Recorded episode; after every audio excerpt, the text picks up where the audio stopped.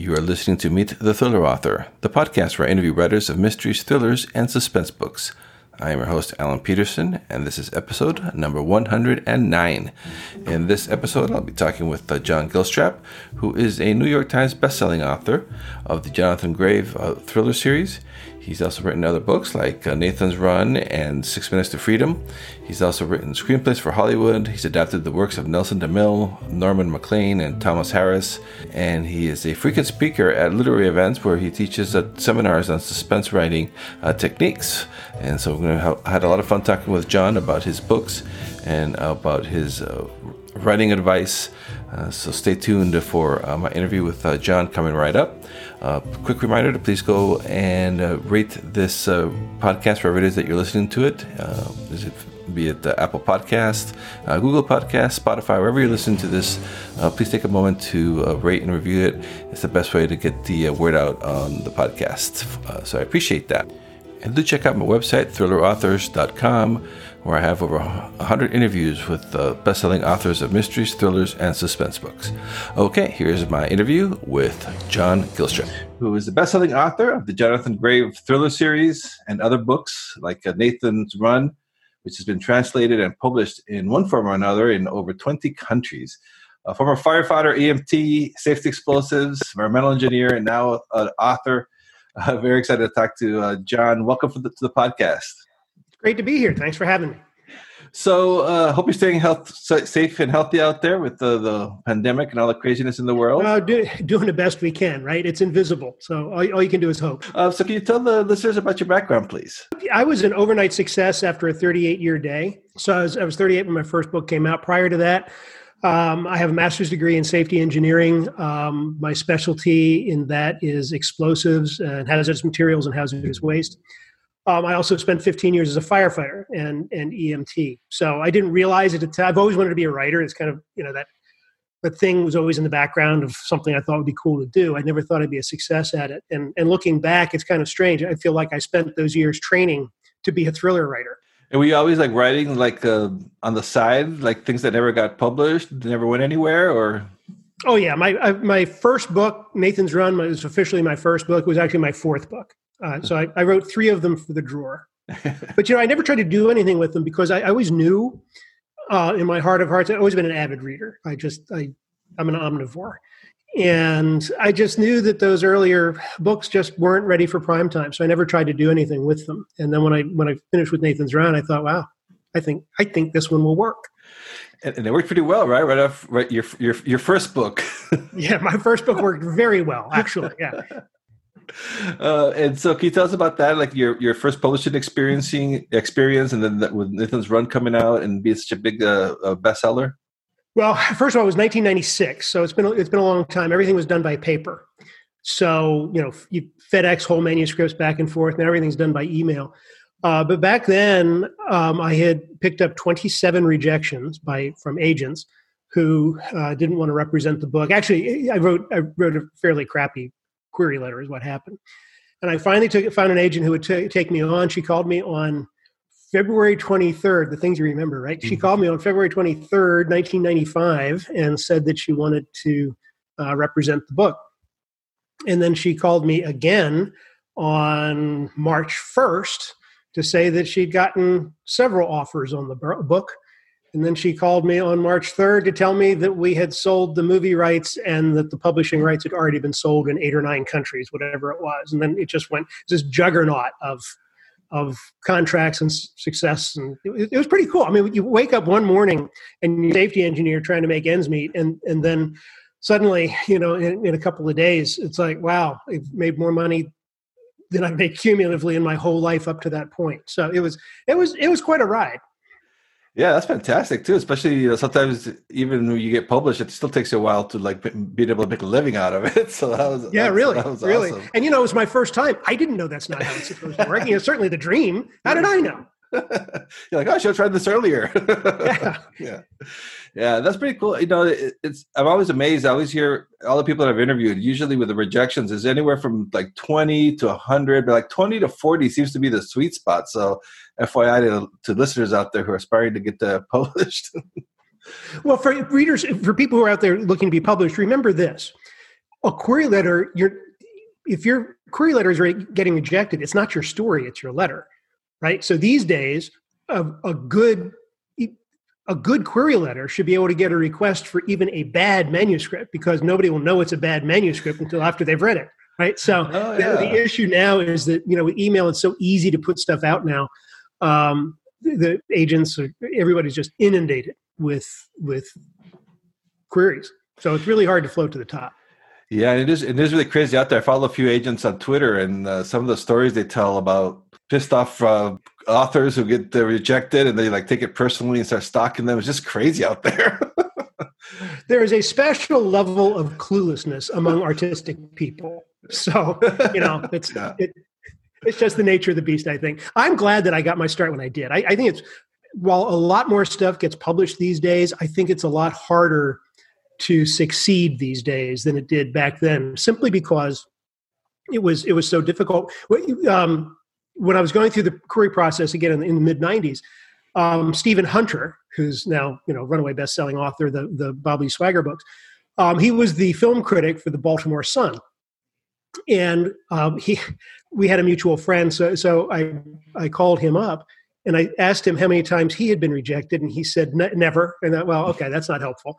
And he said, well, no, but remember, he his first manuscripts he typed them, so you know, like roll the paper through the platen every time and, and start all over again. So each new draft was literally a page one rewrite. And he said, you really had to want it back then in order in order to keep going. So I think there's some truth to that. You know, the barriers to entry are feel much less now than than they really are. But back then, they were very real. So, uh, tell us a little bit about the uh, the Jonathan Graves series. That's, uh, I, I, believe, Hellfire is the latest book. How did uh, the, that series come together for you? Um, back in 2006, I wrote a nonfiction book called uh, Six Minutes to Freedom, and at the time, I was told it was the only uh, book that Delta Force, the first Special Forces Operational Detachment, Delta, had ever cooperated in. And it told the story of the rescue of Kurt Muse, who was a political prisoner in, in Panama uh, in 1989. And he was rescued in the opening moments of Operation Just Cause. I got exposure to what these, these elite special forces groups really do. And, it, and it's pretty amazing that there's, there's a difference between how kidnappings are handled domestically and how they're handled internationally domestically if if somebody is is kidnapped and i know some really good friends of mine are with the hostage rescue team and and, and they will tell you a kidnapping is considered a homicide in slow motion there's really very little anticipation for getting the good guy back not that they don't work hard for it i'm not suggesting that they write anything off or, or, or anything of the sort but the real goal of of a hostage rescue from uh, run by the police department is to make sure that the bad guys don't go free. You know, so you got to collect the evidence. You got to make sure that all the the I's are dotted and the T's are crossed, the warrants are in good shape, and you know, all that kind of stuff. Overseas, if you're taken prisoner overseas, the American intelligence uh, forces start working on your rescue right away, and it happens more than you think. It happens a whole lot, actually. And um, more times than not, the rescue will be pulled off by local assets, whoever the you know the Italian police or whatever the case may be. But there are a lot of places in the world where that doesn't happen. So in that case, the rescue is handled by uh, these special forces groups. These are going to be Delta Force or uh, SEALs. And in that case, the mission is to rescue the hostage. Everything else is secondary. excuse me, is secondary in rescuing the hostages. So if you can pick up intel, if you can get, if you pick up bad guys or whatever the case may be, that's fine. But that's not the mission. So if you think about it, there's a very subtle but important difference there. So where Jonathan Grave, the seed, it's a very long answer to a short question, where the, the seed of the character came from was an independent operator who's a former Delta operator who takes the international model and applies it domestically so that if your loved one is taken, he's going to get them back and he doesn't really care much about what happens to the bad guys. Hmm.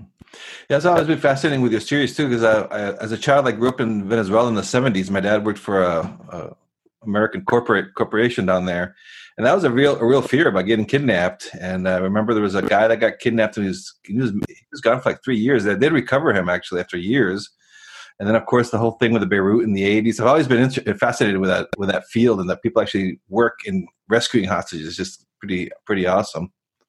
Um, I actually know a guy whose job he's not as he's not as flashy as as Jonathan. In fact, it's a um, it's almost an office job, but his job is to negotiate the ransoms for executives who are kidnapped and taken across the southern border to one place or another. And it happens so often. It's a business model. If you pay, if you write the check or if you give the cash, you get your guy back. If you don't, then it gets difficult. But it's it's a real business model now. That's wow. um, as as twisted and sick as as it is. It you know kind of almost makes sense. Uh, so tell us about uh, Hellfire. Hellfire opens with Jonathan is among other things. He, he's very wealthy. He's the son of a career criminal, and his dad is is in prison and left him a lot of money that Jonathan is kind of ashamed of, actually. And one of the things that Jonathan did, trying to right wrongs, is he established a place called Resurrection House, which is a residential school for the children of incarcerated parents, which I actually think is kind of a cool idea. So, in the opening moments of, of Hellfire, uh, two brothers, Jeff and Ryder Kendall, are being transported from a foster home to Resurrection House when the vehicle they're in is stopped and, and attacked, and their their um, chaperones are killed, and Jeff and Ryder are taken prisoner. So Jonathan, of course, is very close to this because they're coming to the the place where, where uh, that he sponsors. And what the story is really about is, in addition to the hostage rescue, the reason behind their kidnapping is is kind of terrifying. You know, it's it's uh, by getting the kids back and and getting ahead of the reason they were kidnapped will save thousands of lives. So that's that's kind of the the, the backbone of Hellfire. What's your process and when you sit down to, to write these these books? I mean, I'm, I'm, assuming you do a lot of research up front. What's uh what's the process from from getting the idea to, and sitting down to start to, to write these uh, these novels? You know, I honestly, obviously, that question comes up a lot, and my my truthful answer is I don't know, and I try not to think about it too much because I'm under contract and I got to I got to produce a book. So what is the what's the premise? Well, in this case, I thought taking care, uh, kidnapping somebody on their way to Resurrection House, which we've established is very very close to Jonathan's heart. Okay, that's really putting a stick in the hornet's nest. And okay, that will let off a good story. And then comes the endless whys. Well, why do they do that? Well, why would they do that? Well, okay, they've done this, but how does that pay off? So for me, I don't, I'm not a big outliner. Mm-hmm. I kind of find my way through and and see what happens. Hmm. And what do you use? You use like a we, we know you don't use a typewriter. you use like Word or just Word, yeah. just Microsoft Word. Yeah. And um, as I get ideas, as I ty- as I type along. In fact, I was doing it. I stopped about 20 minutes ago. Um, as I'm going along in a story, if I get an idea, like, oh wow, this will be a cool scene, or whatever the case may be, I drop to the bottom of the manuscript and I just write myself a reminder and then in the spot where it's going to go, I put three asterisks. So as I get to the end of a story, I do a lot of asterisk searching and, and a lot of note erasing. At, I mean, there'll be 30, 40, 50 pages, these notes at the end of a manuscript. Once you finish writing, uh, how long does it take you to polish it up before you send it off to your editors and everybody? I start every writing session by rewriting what I wrote the previous session. Mm-hmm. Right. So it's as I as I go th- forward through a book, at any given point in time, it's fairly polished because I've already rewritten it at least once and sometimes two or three times. And then if I realize, oops, that scene, you know, back in chapter three is not going to work, or I need to add a second floor to the building, or you know, whatever the case may be, I go back and fix that real time. So really, by the time I get to the end of a book, my my uh, manuscript that I'm working on now is due on September 15th you know, I'll probably be done with the first go through around September 8th or 9th, and then do another quick read through and send it off. It's it's it's pretty clean at that point. Hmm. Is is is your work in progress now? Is it another Jonathan Grave uh, novel? It is. Oh, yeah, awesome. I've started another series called Crimson Phoenix, and I submitted that back in I think it was April 1st, April 15th. Um, and now I'm working on the new Grave books. I'm actually doing two series a year now. Oh, and okay because I'm I'm freaking crazy. But hey, COVID, I got nothing else to do. So. Yeah, there you go. It's perfect for writing. Perfect yeah. social distancing, right? Too serious. Exactly, exactly. I get very close to my imaginary friends, but I think they're okay. Yeah. What's your other series? Have, has that has the has those books been published as well? I'm, I'm familiar with Jonathan Grave, but not the uh, the what do you say was the Phoenix Sorry, um, Crimson Phoenix. Crimson Phoenix. In, in this, it's an enti- it is such an entirely different. It, it, could not be more different than, than the Grave books. They're still thrillers, but in this, it the Crimson Phoenix theory, uh, series imagines World War III that lasts about eight hours, and the um, everything is everything is destroyed. All the infrastructure is gone, and um, weak people become feral pretty quickly in in that circumstance. And it actually comes down to a single mom in West Virginia who turns out to be her name is Victoria Emerson. She turns out to be the leader that that she doesn't want to be, but everybody turns to. And you know, it's it's kind of I'm not, I can't call it post-apocalyptic. That's my first thought because mm-hmm. nowadays that means zombies and supernatural stuff and all. It, it's none of that. It's really about people learning to do without stuff and rebuilding. There's been a lot of stuff over the years about you know prepping, preparing for the mm. disasters and all this, but really what preppers now there's a special line of research. If you want to go down a rabbit hole that can get kind of scary pretty quickly, start looking into the preppers. But for the most part, preppers are all about preserve what's mine. You know, it, it's you protect your family, you protect yourself. There's very little about rebuilding society after the fact. So mm. I think this is, you know, I'm a child of the 70s, so I've, I've in 60s. I, I, I, was influenced by Alas Babylon and On the Beach and you know, all those those 60s and 70s era after the war books. And uh, this is just kind of one of those things that it hit me all of a sudden, and, and I, I love it. I, I'm really happy with the way the first one turned out. It'll be out in March. Sounds fun. Yeah, that's that's really true because you always hear the, especially back in the 50s and 60s during the Cold War, was you know you go down to the to your bunker your basement or whatever but yeah what, what would happen afterwards when everyone starts reemerging from those things? Yeah. Well twilight zone back in the day did several really good episodes on that. Yeah. Oh yeah. What's the one, one with Burgess Meredith where he finally has time oh, to read? yeah, yeah oh, that was cruel one spoiler in case people haven't seen it but that's a good that's one of my favorite twilight zones um, I noticed when I was uh, on your website that, uh, that you, you uh, you, you do a lot of speaking at literary events. Well, when we were able to travel, maybe right. next year, right? So that's uh, fascinating. So you uh, actually help a lot in the new writers, in the writing community. How did you start getting into that? Do you enjoy doing that?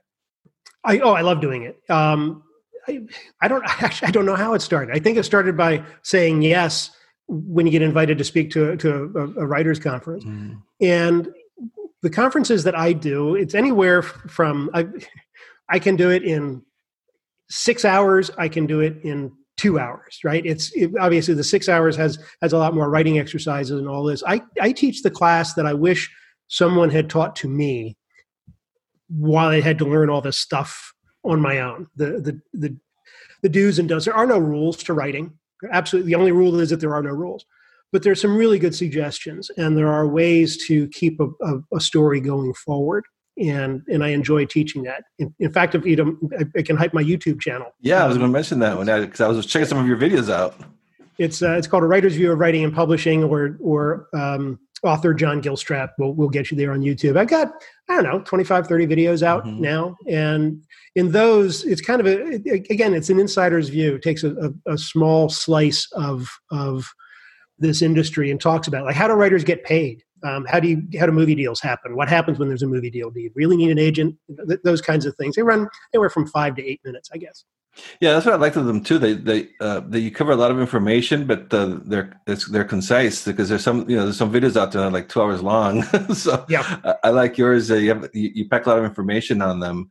Uh, so yeah, so highly recommend. And, and, you focus on suspense writing. So some of the videos are on that. On you know, so for listeners of this podcast, I know we have some aspiring writers. It's uh, highly recommend them to check that out. Um, so, uh, so I, am kind of curious. So, once you're in the writing mode, do you do you write every day, or do you take a break between projects, or?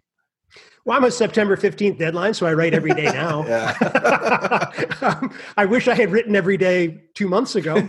Um, You're paying for that now, right? exactly, exactly. You know, it's I'm a professional at what I do, right? And professional means not that you get not just that you get paid, but it also means that you have a professional attitude. So I go to work every day. And some days are more productive in terms of creating story than others. Some days are the YouTube channel, some days are doing interviews, some days are you know, it's it's it, being an author is is being a businessman. So you got the business side of things and the creative side. So, but basically, you know, I try now. I'm kind of caught in a crack, so I got to do a couple thousand words a day to to really make my deadlines. Um, but generally, you know, it's there, there, are physical limits to this. You know, you sit in a chair. For, for me, I'm kind of an ADD kind of guy anyway. It, for for me to sit in a chair for more than two or three hours at a at a pop is difficult. Mm-hmm. Yeah, like one of those big those, on those big writing days. Uh, it's hard to explain, but you really you like kind of feel like drained, like you're like dizzy. If you know, if you're like one of those crazy days when you're writing hours and hours, it's just like it really is, your neck hurts. It's just kind of crazy. And your focal length is yeah. stuck at like two feet. You know, you can't yeah. see anything beyond. You can't see anything closer. Yeah. Yeah, yeah. So, have you found that has the pandemic changed uh, anything in your writing process or the way things get done? I mean, I guess now where everything's done video and and for everybody, so it's uh, uh kind of curious on uh, for you as a writing as a writer.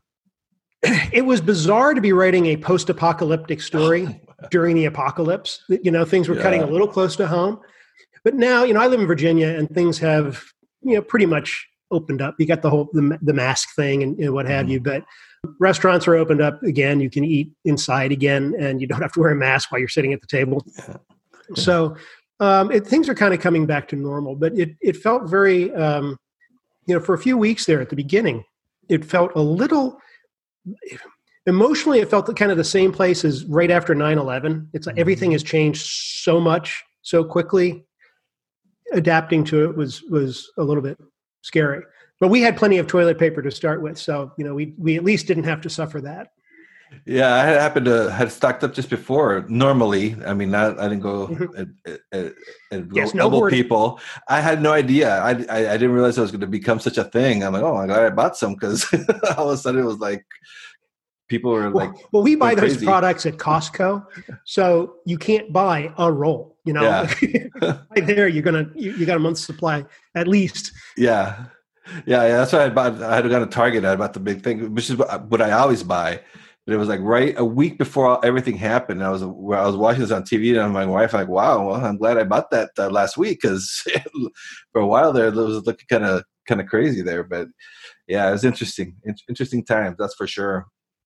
I'm kind of curious now. Were you a fan of thrillers and and, and suspense books uh, before you started to write them as a reader? It's, it's, I think that's all I've ever read, except what I was forced to read in English class. You know, I was, uh, you know, I did my stint with the Hardy Boys and Alfred Hitchcock and the Three Investigators and, and those kind of mystery things for boys.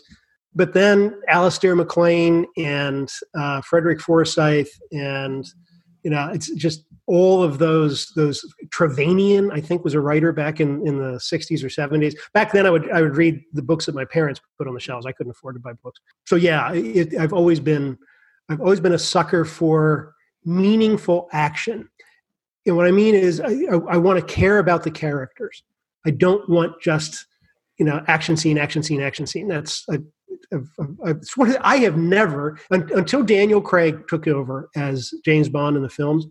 I don't think I ever stayed awake through a James Bond movie. You know, it just, you know, it, it, it pushes credibility to the limit, and it's just one thing after another, and you know how it's going to end, right? I, I want to have character development and and something meaningful in the stories. The first, I tell you what, the first book that taught me how to write a thriller. It's I wasn't really looking for it, but it just sort of the first time I saw the skeleton of of the structure was uh, Frederick Forsyth's Day of the Jackal. I love that book. Yeah, I love that book. I've, I do not know how many times I've read it. I first read it as we were a very literary family, so we had Reader's Digest condensed books and um, yeah. I, I, read it first there, and then I went out and, and got the book in the library and, and read the real version of it. And that's where I saw how Frederick Forsyth took interesting characters. Obviously, the premise is very interesting too, but how he would use changing scenes and space breaks, and how chapters would end in the way that you could not not go on. And so I, I, saw that there's a certain amount of manipulation. There's no criticism in that at all because I do it too. There's a certain amount of manipulation in creating thrillers, and and I that's where I saw it. And I thought at the time, early high school, I thought I can do this. Hmm. And then Twenty years later. yeah, I remember thinking that too when I read those those, those classic books. I'm like, oh wow! Then you get all excited and you start, and then like you know, a, a week later, you're like, oh man, I remember. you walk away mumbling. This is hard. yeah, yeah, yeah. Those those are great books in the '70s too. Um, Marathon Man. I can't remember the Goldman. Was it Yeah. Marathon? Yep. Uh, yeah, and, and I remember I watched those movies uh, growing up as a kid, and then when I really got into reading, I went back and read the books, and they're like, "Oh, the books are even better." Some of them. Mhm. That's pretty awesome. Uh, so you said that even like uh, that you've you, you've dipped your toes in the whole Hollywood world. Some of your books have been optioned. How's that whole process? This must be kind of crazy. It is crazy. Um, you know, I don't I don't want to disparage anybody because I, I'd love to do it again. Um, I four of four of my books have been either sold or optioned to um, various studios, and I have worked on four. I've written four screenplays uh, for Hollywood, and it's it.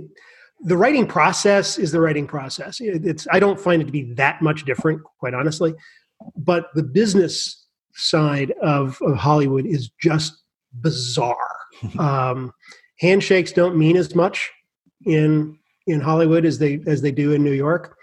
Um, it's I, I, I think the biggest shift with with dealing with Hollywood is there's no individual who makes a decision. Everything is done by the com- by committee. So when I create a book, it's me and my editor obviously has a vote, a big one, um, but she can't change anything. You know that she needs my permission. The book belongs to me. In Hollywood, everything's work for hire. So you go through all this effort and you produce something and you hand it over, and and it, and people can change it however they want. You know, the money's good, the money is fast, um, but it's it's just it's entirely different. I think that the culture shock for um, somebody like me who primarily makes makes a living in in uh, New York publishing, the culture shock going to LA is is really hard. And there's a capriciousness to Hollywood, whether it's you know as part of the Writers Guild and all that, and and and the guild goes on strike, mm-hmm. and suddenly, you know, you're you're out of work, and in the studios, as they they got to make money. So I say the studios, but that means production companies. You know, the mm-hmm. in studios in a larger sense, they move on to other things. That's where reality television came from. Was from the first big writers' strike. Hey, we don't need to pay screenwriters for episodic television. We can take cameras out into real life and just shoot that and pretend it's real. So, you know, that whole I don't work and play well with others. I guess that's where we're coming from. yeah. That's social distancing again. exactly. and do you still find time to read uh, for pleasure? I do, but most of my reading now is actually um, unpublished works that come to me from agents or editors who are looking for blurbs on the covers. And I, I find a lot of pleasure in that. Most of it is actually pretty good stuff. But in terms of finding the, uh, the whatever is on the bestseller list and, and the new best thing, no, I, I typically don't have have time for that. And part of it is because I spent all day reading and you know reading what I've written, reading other stuff, and all of that, and and the stuff on Netflix and Amazon Prime, Yeah. some of that long form television stuff is terrific. hmm Yeah, yeah, I love those. I love those shows, uh, Ozark, and they got a lot of great shows out there now on those uh, on Netflix and Amazon Prime. It's just incredible. uh, yeah, I always wonder about the the, the blurbing stuff. So, the, so that's how that works. The actual uh, uh, publisher says send them the books to you and say, hey, take a look if you don't mind. And that's how that, how that all works. Yeah, in essence, either it comes blind, which doesn't happen quite as often as you get mail at the time that Mhm. you know this is a new author. We love what he's doing and really could use a leg up. And It's sort of they they the letters are written in such a way it's very difficult to say no to them. And um, and and people are receiving those letters. Crimson Phoenix is coming out, so my editor sent out a bunch of blurb requests on that to to various authors just last week. So it's it's kind of the way the industry industry works. But I will tell you this: I mean, just we we do one must have principles. Um, I will never blurb anything I don't like. Mhm. So um, I won't be pressured into that. And there are some, I won't go into the details, but there was there was one that was just such a politically hot topic that I just said no. You know, I just no. I don't. No, I don't need that in my life. I don't need my name on that thing. So no. Yeah, I don't blame you. I want want to want to go into that area of uh, nowadays. yeah, be in the in the in the crosshairs right now. yeah. So what's next for you and uh, and for uh, uh, Jonathan Grave? Well, right now I'm in the middle of a book called Stealth Attack, which will come out next July, due in September, and I'm still feeling my way through it. Quite honestly, the um, one of Jonathan's uh, technical genius is a, a, young lady named Venice Alexander, and it's her son is on a uh, field trip down in Texas along with his his girlfriend that mom didn't know about, and um, and they are both taken, and they're taken across the border, and now it falls to Jonathan to to get them back. But again, as always the case with, with the books, it's the rationale behind the kidnapping is where the where the, the, the real drama is. In addition to it's fairly dramatic to be held hostage. Hmm. And so the best place for uh, listeners to find you is at your website, John, uh, johngilstrap.com that's the best place to start. Everything else follows from there. Yeah, and I really love the way your website is laid out too. So I highly recommend readers and you can check out your your YouTube channel and all that stuff. Um, yeah, and in fact, there's a, there's an essays section there that um, again for aspiring writers who are out there. Um, it's got the query letter that sold my first book again 25 years ago, oh. Um, and it also has the full synopsis for Nathan's Run. Synopses, I think, are are true mysteries to people. It's so hard. It takes you 100,000 words to write the book, and then you've got a thousand words just to make it dramatic and tell people what it's about. So, you know, that kind of stuff is on there too. Oh, that's awesome. Yeah, I'll have to, I'll check that out myself. Because, yeah, that's the whole thing. Even though a lot of things change in publishing, like that part is still the same as it's always been. You have to try to get an agent and then have them to go sell it, sell the manuscript for you. And that all starts with a query letter and it's still a relationship business it's about it's about being good at what you do but it's also about being friendly and and and have a work ethic and be true to your word and all that all that stuff that you learn in other business that, that you've had um, but it really is it's interpersonal not i, I know people who've never met their a, uh, agents or editors yet you're still in close contact and and that personal dynamic makes a big difference all right. Well, Hellfire uh, was published June 30th. So, uh, listeners, go check it out. Thank you for being on the podcast. Thanks for having me. Anytime. Thanks for listening to the Meet the Thriller Author podcast. Be sure to visit thrillerauthors.com to join the conversation, access the show notes, and discover great thrilling reads. If you enjoy the podcast, I'd love for you to subscribe, uh, rate, and give a review uh, to it wherever it is that you're listening to this uh, podcast, be it uh, iTunes, uh, Apple Podcasts, Google Podcasts, Stitcher, TuneIn, Spotify, uh, wherever it is that you're listening to this right now. I would appreciate it. And uh, please do check out my own thriller novels over at my website at alanpeterson.com. Until next time.